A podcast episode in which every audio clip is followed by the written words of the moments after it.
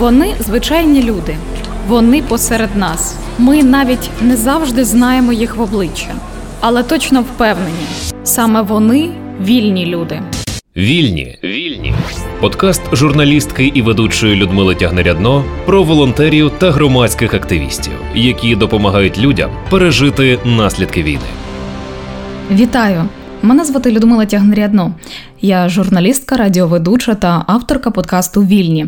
Продовжую серію розмов з волонтерами та громадськими активістами, які під час війни підтримують ближніх і роблять усе, аби міста і громади повертались до мирного життя. Героїня другого подкасту Вільні, керівниця громадської організації Здорова нація майбутнє України, співкоординаторка волонтерського логістичного центру Хаб Вокзал Яна Білецька. Це були такі авіанальоти на місто. Дуже багато було ракетних обстрілів, РСЗО і так далі. Е, я пам'ятаю, коли нам приходив вантаж гуманітарний із монастирища, і зі Львова, і з Києва. Вільні подкаст про волонтерів та громадських активістів. О четвертій ранку, 24 лютого, харків'яни, як і вся країна, прокинулись від звуків вибухів. Того дня російські окупаційні війська перетнули кордон з Харківською областю і намагались взяти місто під контроль. Обласний центр витримав навалу і не здався, як і його незламні містяни, які з перших днів боронили місто і громади області. Окупанти у відповідь нещадно розстрілювали місто і цивільних, знищували об'єкти культурної спадщини, заклади освіти, лікарні, адміністративні будівлі. Такі інтенсивні обстріли тривали до вересня, бо восени Збройні сили України почали успішний слобожанський контрнаступ, у результаті якого звільнили харківські громади від російської окупації. Блискавичне звільнення Харківщини це топ-тема не лише для України, а й для усього світу. Українські війська перейшли в контрнаступ на харківському та ізюмському напрямках. Генштаб повідомляє про звільнення п'яти населених пунктів Харківщини. 388 населених пунктів звільнено на Харківщині від початку контрнаступу української армії.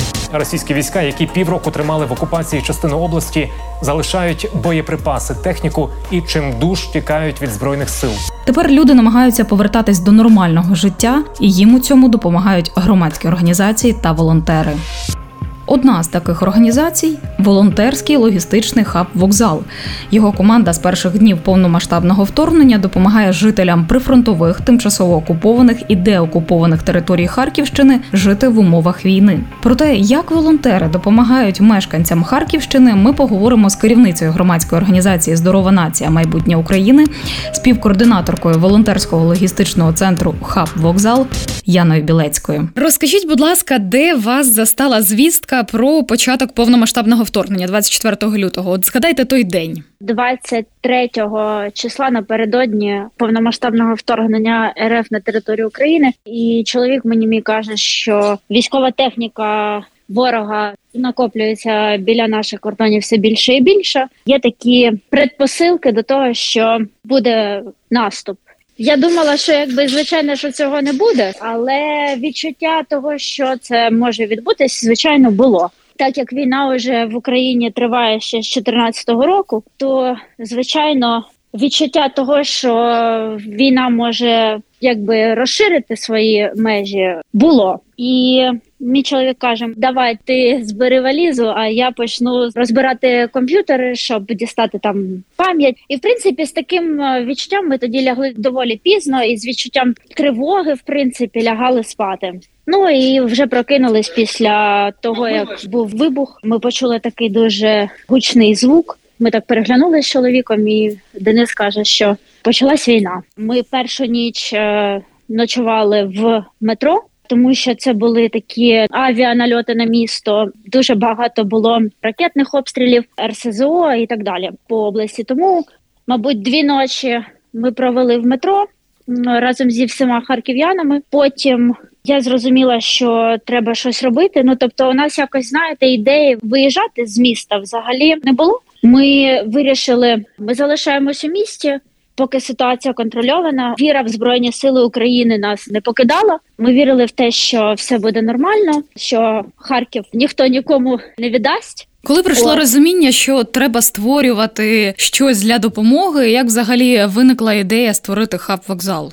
Ідея створення хабу вокзал взагалі е, йде від е, мого колеги від Максима Зеленського. Він е, має великий досвід теж громадської діяльності і волонтерської діяльності саме з військової тематики ще з 2014 року, як тільки почалась війна, і він запропонував моєму товаришу Миколі Благовестову зайнятися саме якби створенням цього хабу. А Микола Благовестов позвав мене, позвав також Сергія Овсянікова. Це така кооперація громадських діячів стала такою основою створення цього хабу. А сам Максим Зеленський, ініціатор, він пішов служити. Він зараз служить в збройних силах України. Тобто, наша команда, ми тут, е, Максим там. Тобто, ми займаємо такі два фронти, і ми скооперувались і почали створювати волонтерський логістичний центр гуманітарної допомоги Харківщини хаб вокзал координаторами якого являються ну, Микола Благовестов, Сергій Овсяніков і я. Почали залучати гуманітарну допомогу. Спочатку це було зі своїх знайомих з різних куточків України, теж е, знайомі там з громадянського сектору.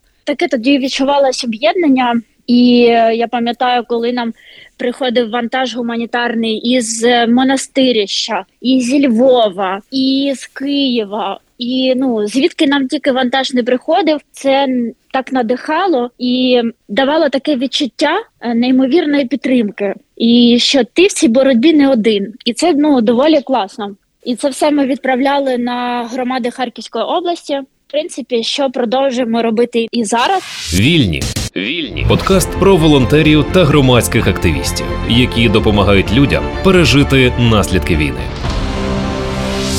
Ті люди ну вони були як е, заручники, да і звичайно. Нібито вони вдома, але насправді вони не вдома. Я хочу, аби наша Україна жила звичайно під мирним українським небом, щоб е, більше ніхто і ніколи не намагався заволодіти нами. Я нагадую, ми спілкуємося з Яною Білецькою, співкоординаторкою волонтерського логістичного хабу вокзал. Які зараз об'єми допомоги ви пропускаєте через хаб? 70 тонн. Це тільки вантаж від е, наших партнерів чеського фонду. Саме ми відправили його на Куп'янський напрямок, і більше трьох з половиною тисяч сімей отримали цю допомогу вже наразі. Це тільки на прикладі однієї організації. А у нас таких організацій доволі багато, тому е, наш хаб пропускає через себе сотні тонн гуманітарного вантажу, який ми швидко швидко розподіляємо серед громад Харківської області. Що саме у вас знаходиться на складі? Що це за гуманітарна допомога? Ми приймаємо як продукти харчування, також це засоби гігієни. Окрім того, доволі великим попитом, особливо на самому початку, були медикаменти, тому що не працювали аптеки і на територіях, е, де ведуться активні бойові дії, взагалі там ситуація дуже складна, і тому медикаменти є дуже важливим аспектом, користуються попитом. Чи приносять звичайні люди допомогу? Можуть бути якісь консервації, або цукерки, або пиріжки, або ще щось. Чи є таке бажання у харків'ян підтримати тих, хто потребує цього, або навіть не лише в харків'ян, а в будь-яких людей з інших міст? Тільки що хотіла сказати, що харків'янам і так складно насправді, особливо на самому початку, якби тут теж нічого не працювало, а людей доволі багато залишилось потім без роботи і таке інше. Тому е, зачасту це допомога була від людей з міст, які знаходяться подалі від центральної України, да, якби туди ближче до заходу України. І звичайно, це були і консервація. Теж мене дуже радували. Там е, мариновані огірочки, помідорчики, варення було у нас таке було, і так насправді воно так тепло від того було і таке відчуття піклування відчувалось. Також е, буває, люди звертаються, що у них є одяг, і вони хотіли поділитись одягом. Приймаємо одяг. Наприклад, е, на днях е, теж нам от дівчинка написала в соцмережах, що вона має колясочку дитячу, дитячі речі і таке інше, і що вона б хотіла це віддати там в нужденні руки. Чи вона може це зробити за допомогою нашого хабу? Ми сказали, що так, і теж чекаємо і від звичайних містян таку допомогу. Тобто так зустрічається і доволі часто. Вільні подкаст про волонтерів та громадських активістів. Ви слухаєте подкаст Вільні. Мене звати Людмила Тягнерядно. У цьому епізоді ми говоримо з Яною Білецькою, співкоординаторкою волонтерського логістичного хабу Вокзал. А от розкажіть про звичайний день хабу. От з чого він починається? Що взагалі відбувається і чим він завершується? По-перше, хаб працює щодня, і на початку повномасштабного вторгнення хаб працював взагалі 24 на 7. Тобто, у нас навіть були нічні зміни, так як ми маємо два напрямки роботи. Це не тільки гуманітарний напрямок, коли ми приймаємо на себе гуманітарні вантажі і далі їх вже направляємо на громади Харківської області по запитам від громад або від місцевих волонтерів за колективними заявками. Є і другий напрямок нашої роботи це логістичний. Ми допомагаємо іншим громадським організаціям або благодійним організаціям зустрічати їхні гуманітарні вантажі, які приходять е, залізничним транспортом. Силами наших волонтерів ми допомагаємо е, розвантажувати, завантажувати це в їхні машини, і далі вже якби цей вантаж йде до свого отримувача, і потім вже до кінцевих бенефіціарів. Тому ми і логістичний центр, да, якби чому саме назва така волонтерський логістичний центр гуманітарної допомоги вокзал, тому що є два напрямки. З чого починається? Починається з того, що ми всі збираємось. Зараз вже це ми працюємо тільки в день, нічних змін немає, тому що такого потоку гуманітарної допомоги, як це було там в березні місяці, в квітні, немає. Ми збираємось, можемо попити чаю перед робочим днем і починаємо вже Далі, або ми, наприклад, збираємося, завантажуємось на громаду на виїзд, або до нас представники громади приїжджають, завантажуються у нас. Також е, наші волонтери йдуть на допомогу громадським організаціям для того, аби відвантажити потяг, да, з гуманітарним вантажем і завантажити це все в машини. Потім у нас обід. У нас є громадська організація Паляниця Харків, які нас щодня годують. От за що ми їм дуже вдячні теж без вихідних працюють. У нас далі смачний обід. Далі продовження роботи. Це може бути або фасування продуктових наборів, або гігієнічних наборів, або е, якби збори вже на наступний виїзд, наприклад. Скажіть, а ви е, розповідаєте про те, що розвозите допомогу по деокупованим селам? От яка зараз ситуація на Харківщині в тих е, громадах, які були щойно звільнені? Як взагалі там людям живеться? Чого вони найбільше потребують, і як взагалі вас зустрічають там? Зараз вже зустрічають менш емоційно. Якщо ми будемо говорити і згадувати той час, коли це були свіжо деокуповані території, то звичайно люди нас зустрічали з обіймами, деякі зі сльозами на очах від радості, тому що е, ці люди ну вони були як е, заручники, да і звичайно. Нібито вони вдома, але насправді вони не вдома. І знаєте, це таке відчуття доволі тяжке.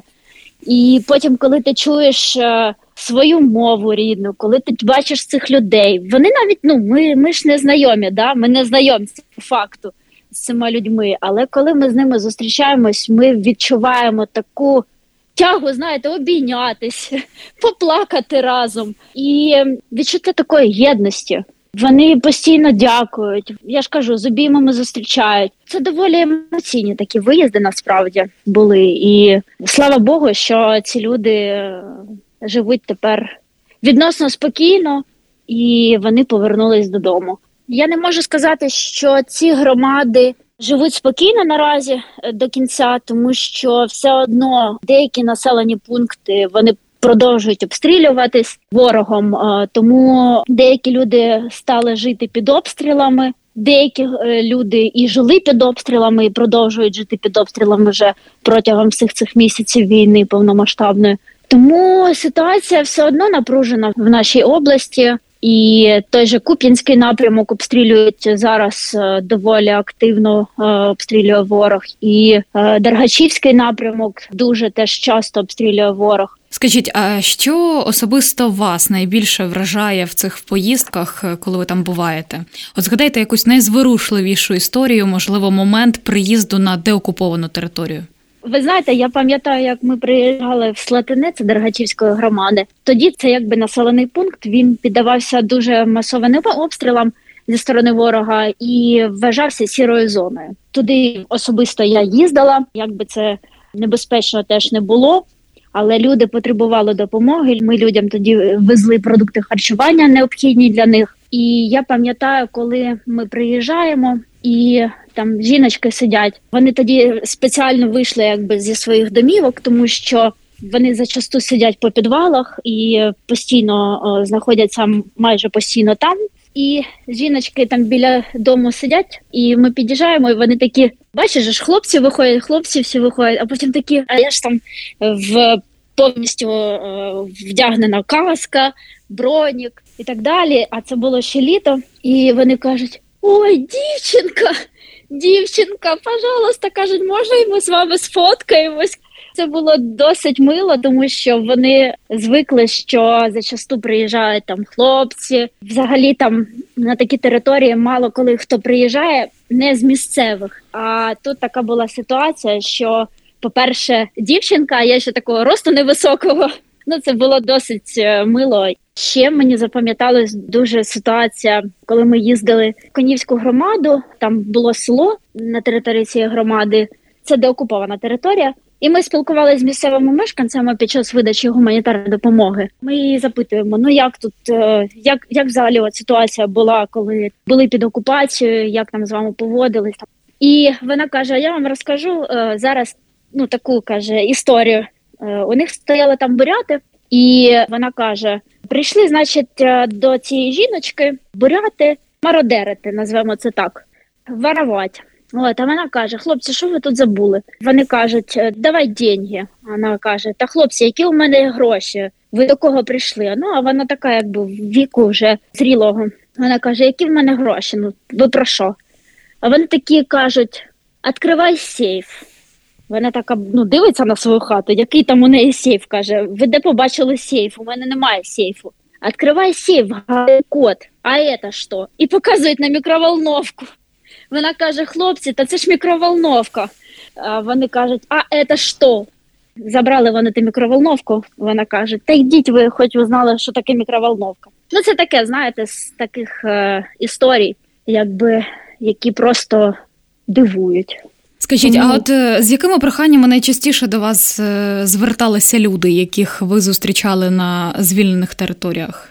Останнім часом зачасту це прохання щодо засобів гігієни. Також у нас е, з нетипових таких запитів це були ліхтарики, такі на сонячних батарейках, тому що є проблема зі світлом, і е, вони можуть ж підзаряджатись від сонця і потім використовуватись. Також е, потрібні горілки газові для того, щоб готувати їжу, коли там немає газу, опалення. Тому такі от туристичні горілки теж е, доволі активно люди просять.